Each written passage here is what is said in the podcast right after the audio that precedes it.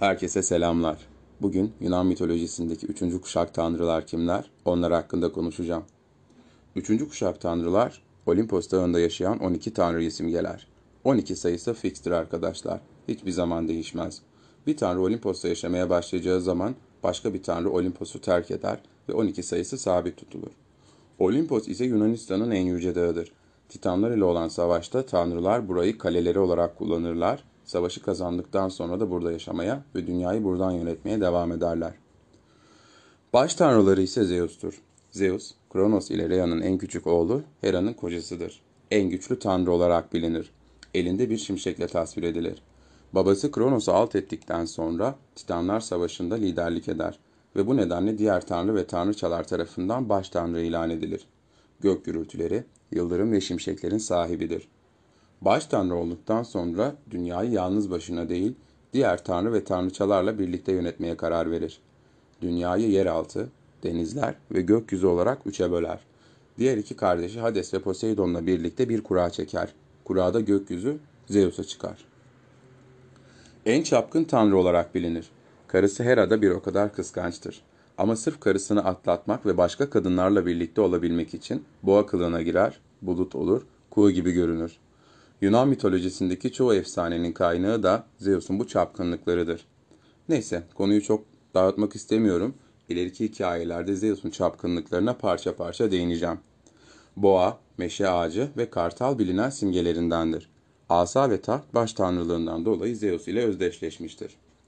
Poseidon, Kronos ile Rhea'nın oğlu, Zeus'un erkek kardeşidir. Kardeşleriyle çektiği kurada Poseidon'a denizler kalır. Gaddar bir tanrı olarak bilinir. Elindeki üç başlı yabası ile tasvir edilir.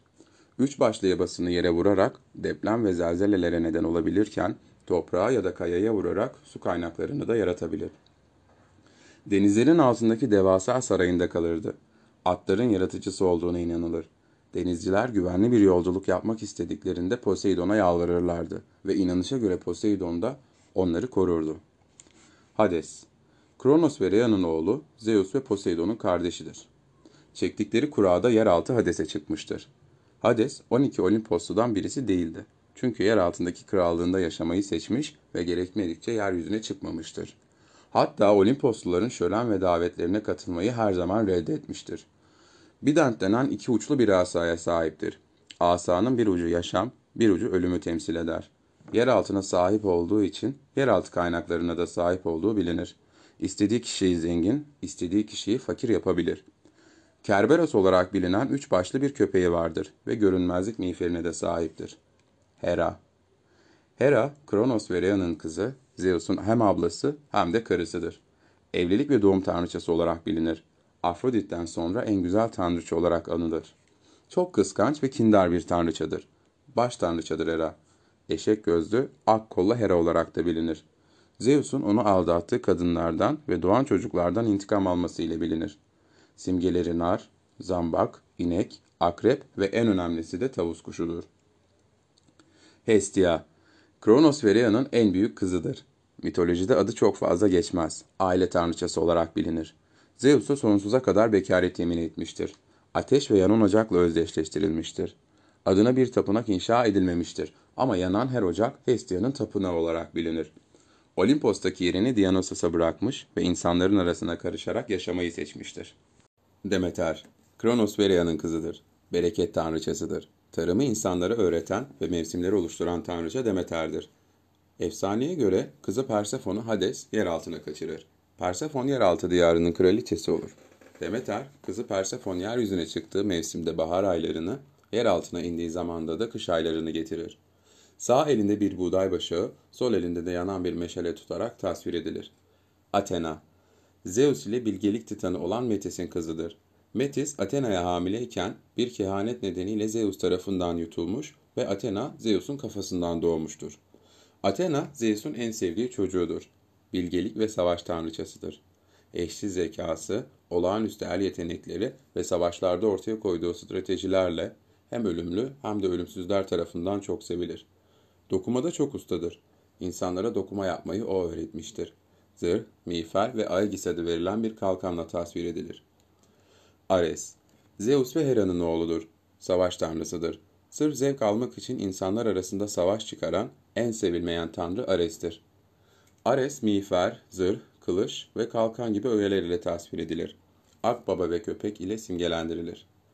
Artemis, Zeus ve Leto'nun ikiz çocuklarından biridir. Av tanrıçası olarak bilinir.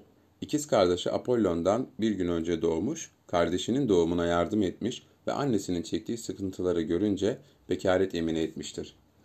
En usta avcıdır Artemis. Yaban hayvanlarını ve bazı rivayetlere göre erkeklediği de avladığı görülür. Güçsüzlerin koruyucusu olarak bilinir. Artemis yay ve okla tasvir edilir. Ayı temsil eder. Apollon, Zeus ve Leto'nun ikiz çocuklarından diğeridir. Kardeşi Artemis gibi avcılıkta iyidir. Ama sanatın ve müziğin tanrısı olarak da bilinir. Ayrıca üstün bir kehanet yeteneği de bulunmaktadır. Asla yalan söylememesiyle doğruluk tanrısı olarak da anılır. Tıbbı insanlara Apollon'un öğrettiği inanılır. Güneşi temsil eder.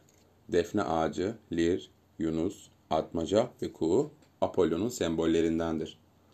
Afrodit, Uranus'un denize dökülen hayalarından oluşmuş bir tanrıçadır. Başka bir rivayete göre de Zeus ve Dione'nin kızıdır. Güzelliğiyle ön plandadır. Güzellik ve aşk tanrıçasıdır. Hephaistos karısı en güzel tanrıçadır. Çok şehvetlidir. Güvercin, kuğu, deniz kabuğu, mersin bitkisi ve gül bitkisiyle simgelenir. Hermes, Zeus ve yağmur perisi Maya'nın oğludur. Haberci tanrı olarak bilinir. Bir nevi Zeus'un ulağıdır. Yer altına girip çıkabilen tek Olimposlu tanrı Hermes'tir. Hızı ve çevikliği nedeniyle sporcu tanrı olarak da bilinir. Yolculuk yapanlara, hırsızlara, kaçakçılara ve tüccarlara yardım eder. Hızını simgeleyen kanatlı bir başlığı ve bir çift kanatlı ayakkabısı ile bilinir. Elinde Kadüseus olarak bilinen asa ile tasvir edilir.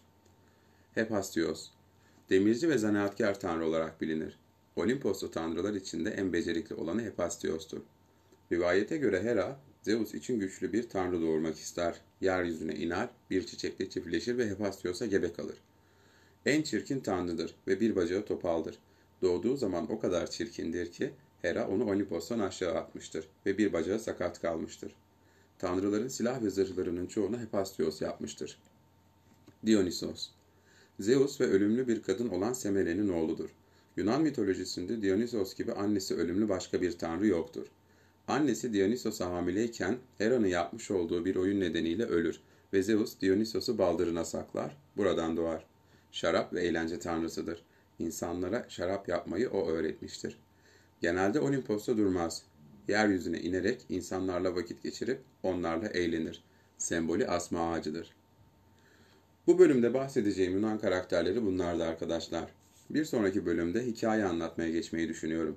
Bana Instagram ya da mail yoluyla ulaşarak merak ettiğiniz veya anlatmamı istediğiniz hikayeler varsa yazabilirsiniz. Ruhunuza katkısı olsun.